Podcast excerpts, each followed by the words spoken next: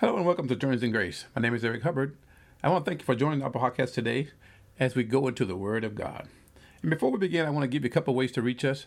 One, through mail at Pastor Eric, Post Office Box 4473, Marietta, Georgia 30061. Or you can email us at pastoreric523 at gmail.com. That pastoreric523 at gmail.com. And there are several ways, and I don't do this often enough, I think, but uh, today there are several ways our podcast uh, apps that you can reach us from Spotify to uh, finding us on through Google, through Google searches, Apple Podcasts, um, Amazon Podcasts, iHeartRadio Podcasts, and I'm sure there may be several others that uh, I don't can't remember right off my offhand. But again, it's important that for me as a minister of the word, a minister of the gospel, that I take the word in every aspect that I can. And I think for the coming year and years beyond, as God gives us strength and, and enables us to uh, expand, I believe that it's important that we, while we have this time, while we have this uh, this ability to take the word freely and to publish it and to speak of the good news of Jesus Christ and what He has done for us, and most importantly, not just that, but that how He did it and that's through faith in Him, faith in His name. We don't earn our place in God. None of us. No matter how much good you can do, no matter how much um, uh, good deeds or things that you made from donating to the poor to taking care of the elderly, all of those things are good things, but they don't get you into heaven. Jesus is the only way. For he said in, the in the word, he says, "I am the way, the truth, and the light." No man cometh unto the Father except by through me. And that me is Jesus Christ. And so that is my purpose of preaching, of teaching, of sharing the word, is to let all know, everyone that would receive from the words and the things that I give. I come from the Bible. I teach at times word word word for word, and uh, line upon line rather, because I think it's the most important thing for us is to receive the word of God and not only just hear it from me, but that you read it, you meditate on it, and get a revelation of what God has for, for us.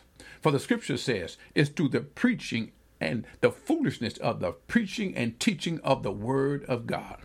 That's how God he he's taken earthen vessels, as Apostle Paul said, and that earthen vessel means that you know none of us are perfect, none of us know it all, but I have a share. I have I have a, a, a, a flicker of the wisdom, and as I've often said that you know we take in this life we go just like a barefooted priest. We go you know we we enter along we know as children the bible says as as babes desire the sincere milk of the word. This is how we must desire the word of god.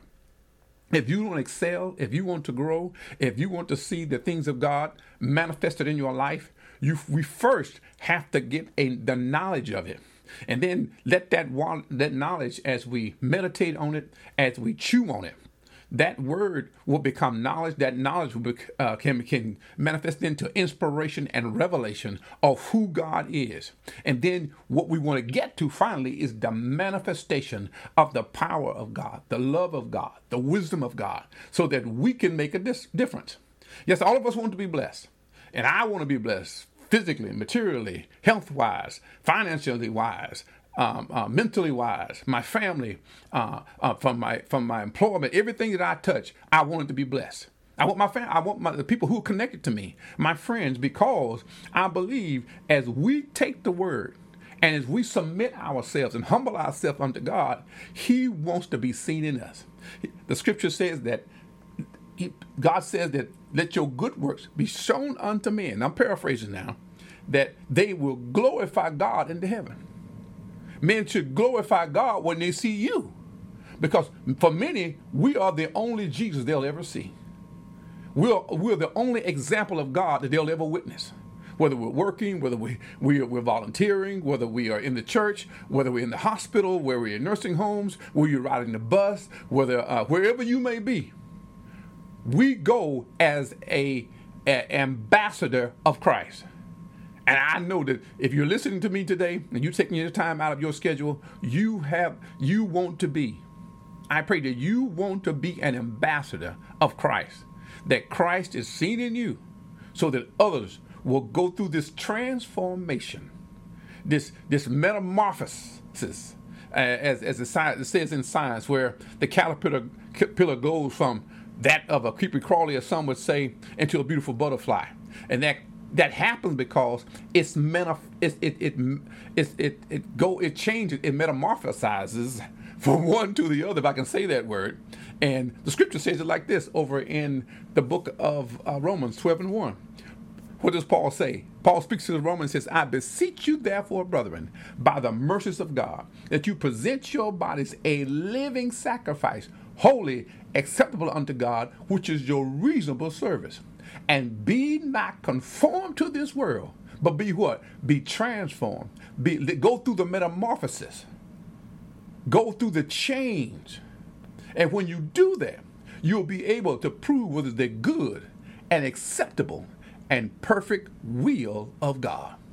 That should be all of our desires. Whether you preach, whether you teach, whether you're a mom, you're a dad, you're a grandma, grandpa, whether you uh, you you you labor on your job, whether you're a waitress, whether you're a janitor, whether you're a CIO or CEO, wherever you may find your position today, you can be better with God, with Christ. And we make a difference. And I often heard it, and I believe this with all of my heart.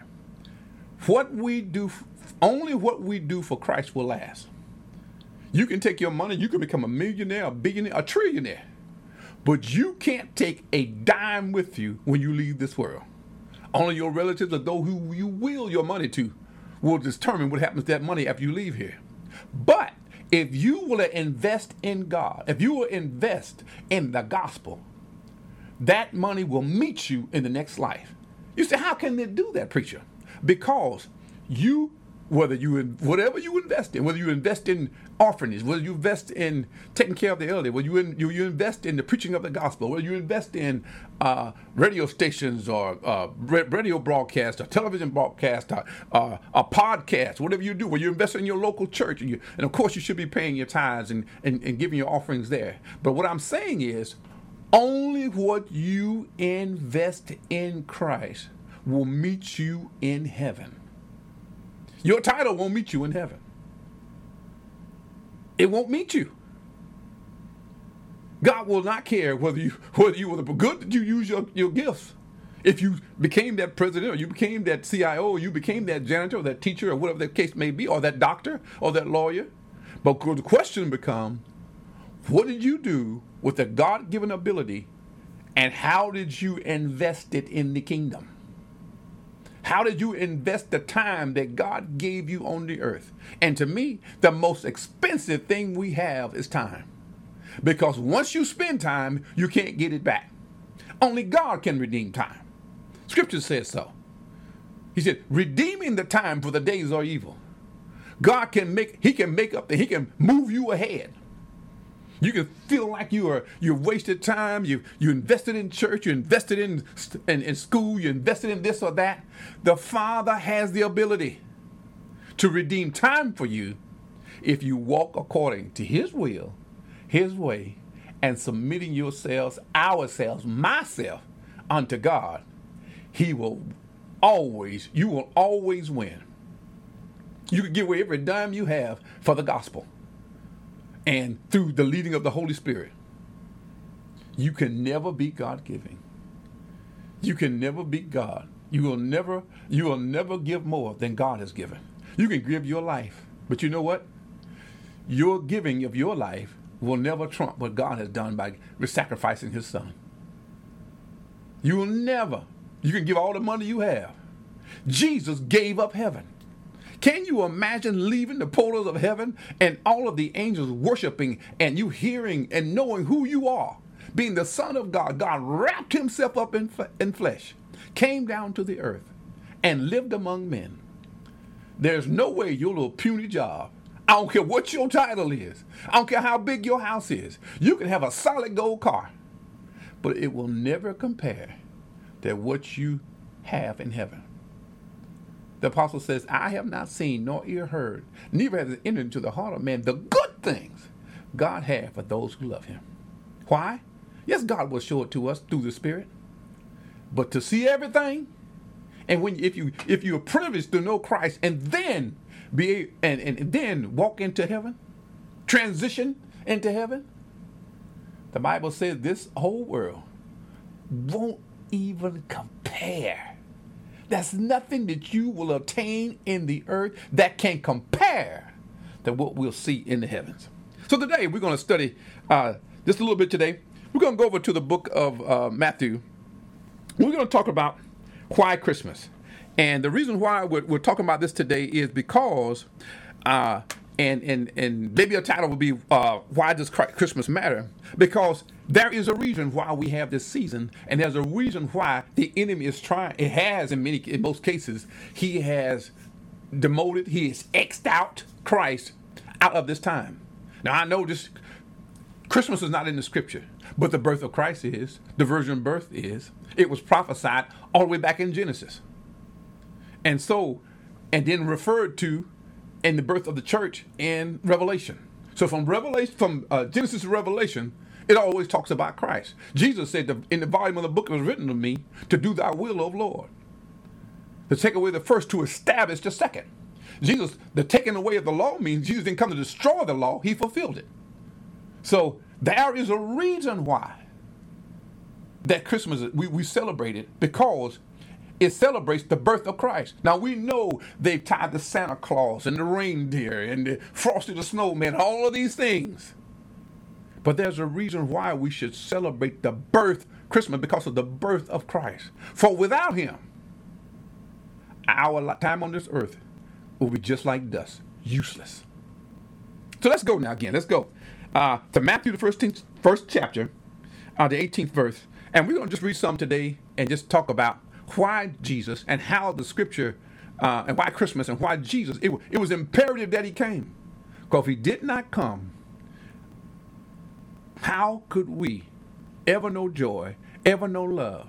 But because of the passionate love of God for his people. That's why if you know who you are and you know the depths and begin just to understand the depth of the love that God has for his people, for this whole world, not just for the believer, because God loved us before we became believers. Now that's love.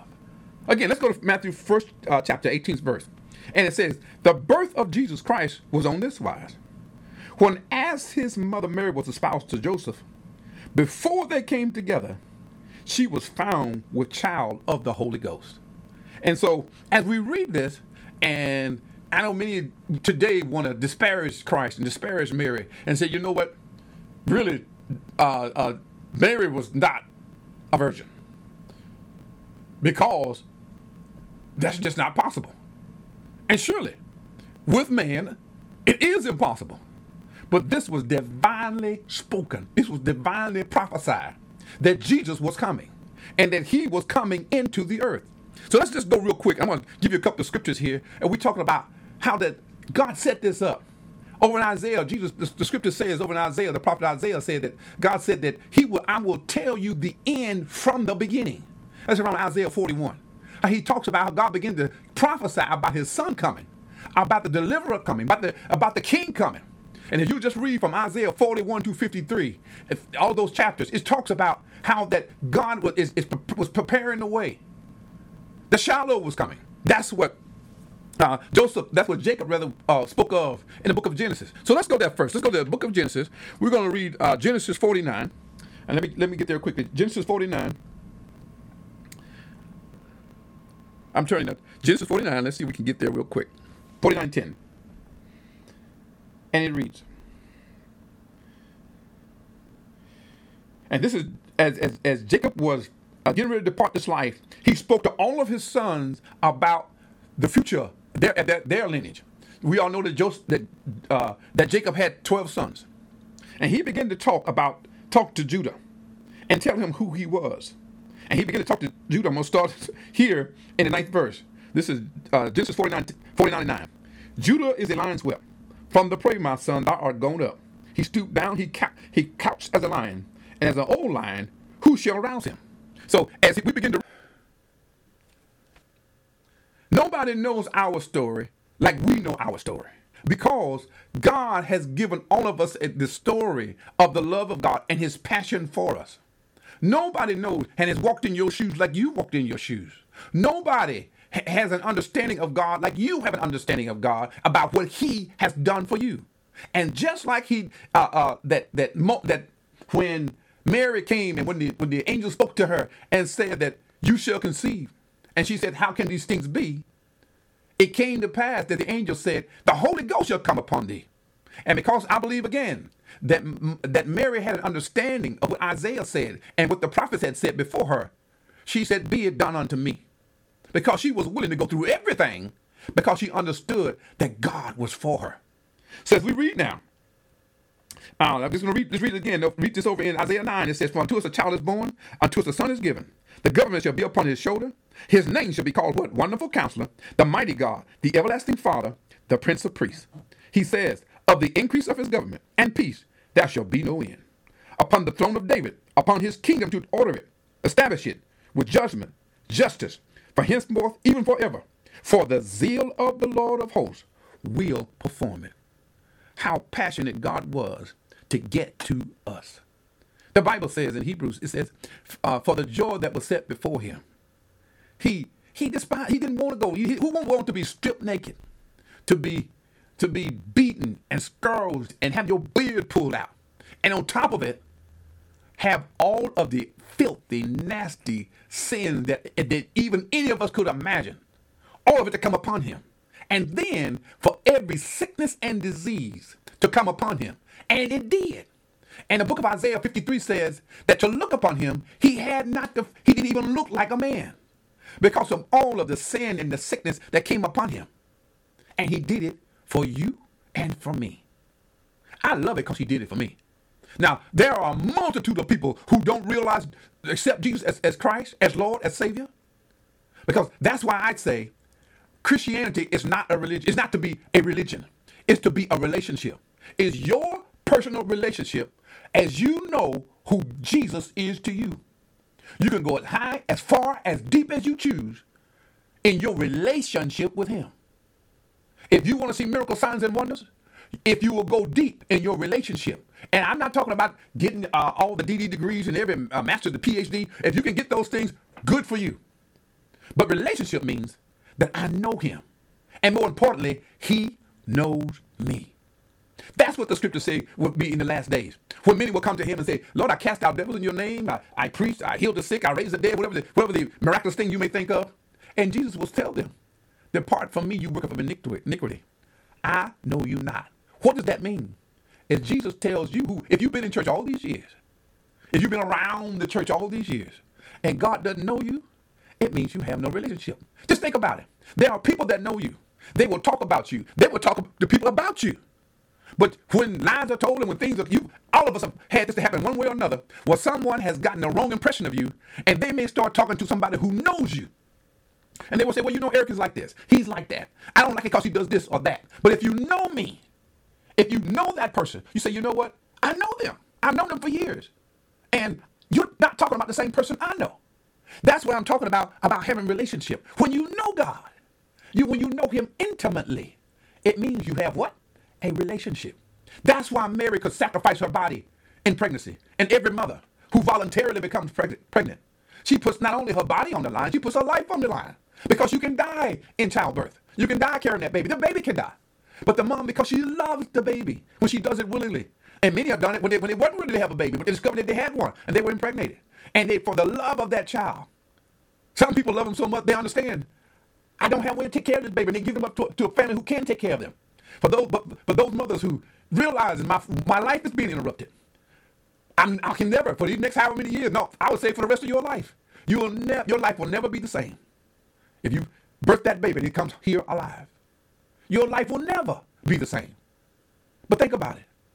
That's what Jesus has more love for us than that. More than what a mother has for her child.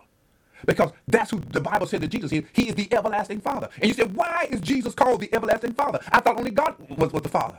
Jesus is the Father of the New Testament church. Yes, he is God manifested in the flesh. But he's also the Father of the New Testament church. Because he was he was the first Adam. I'm sorry, the second Adam. Adam is the father of the, uh, uh, the fleshly man. He was the first father. Well, guess what? Jesus is the first fa- is the father of the New Testament man. And when I say New Testament man, I mean men and women. But Jesus is our Father because He birthed the church. What did He say? Unless a grain of wheat fall into the ground and die, it abides alone. He says it's got to go into the ground.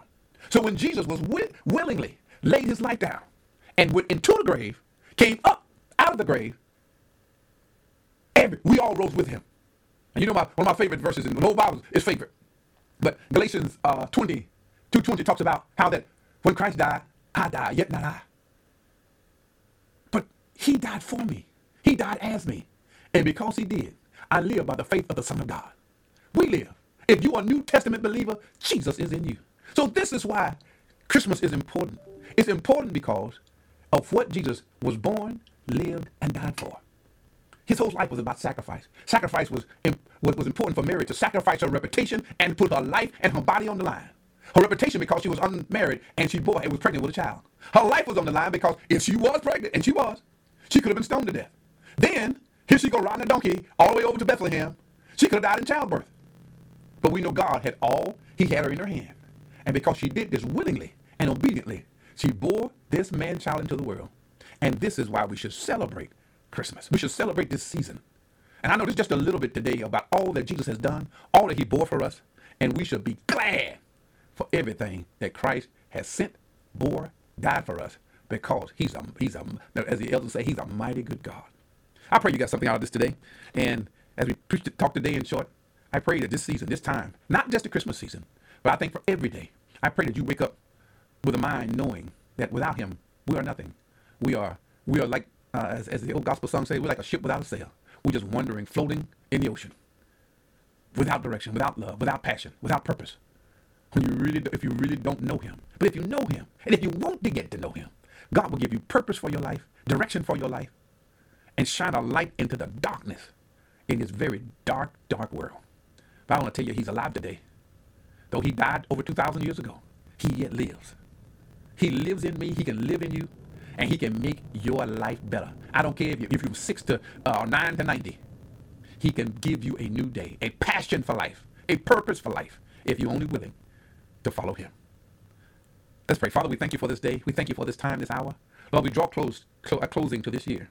We know many, Lord God, have lost their life over this time, and they're hurting hearts and hurting minds and hurting, uh, uh, Lord, people, whether, whether saved or sinner, whether they're a believer or non-believer.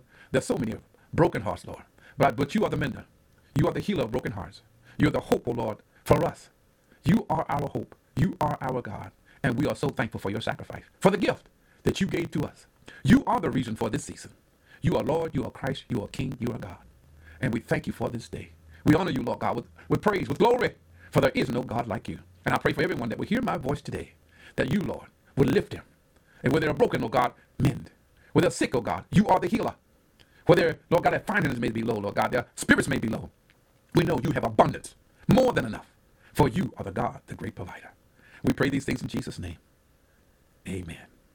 I pray and just ask today that again that we thank you for joining us this year and through this time and taking time out of your schedule. Whether again, whether any of the ways that you could connect with us from Spotify to Google to Apple Podcast, Amazon, um, iHeartRadio, any way that you're listening to us, whether you're in the U.S. or anywhere in the world, we pray that I hope this. I pray this podcast find you doing well, and I believe that not only this podcast or this uh, episode or any of the episodes, my desire is to bring you Jesus, to let you know that the grace of God. Uh, uh, First Corinthians, uh, Second Corinthians, 12, 9 says, "My grace is sufficient." for my strength to be perfect in thy weakness. I pray as we are on this journey in grace, I pray you Godspeed in Jesus' name. Amen.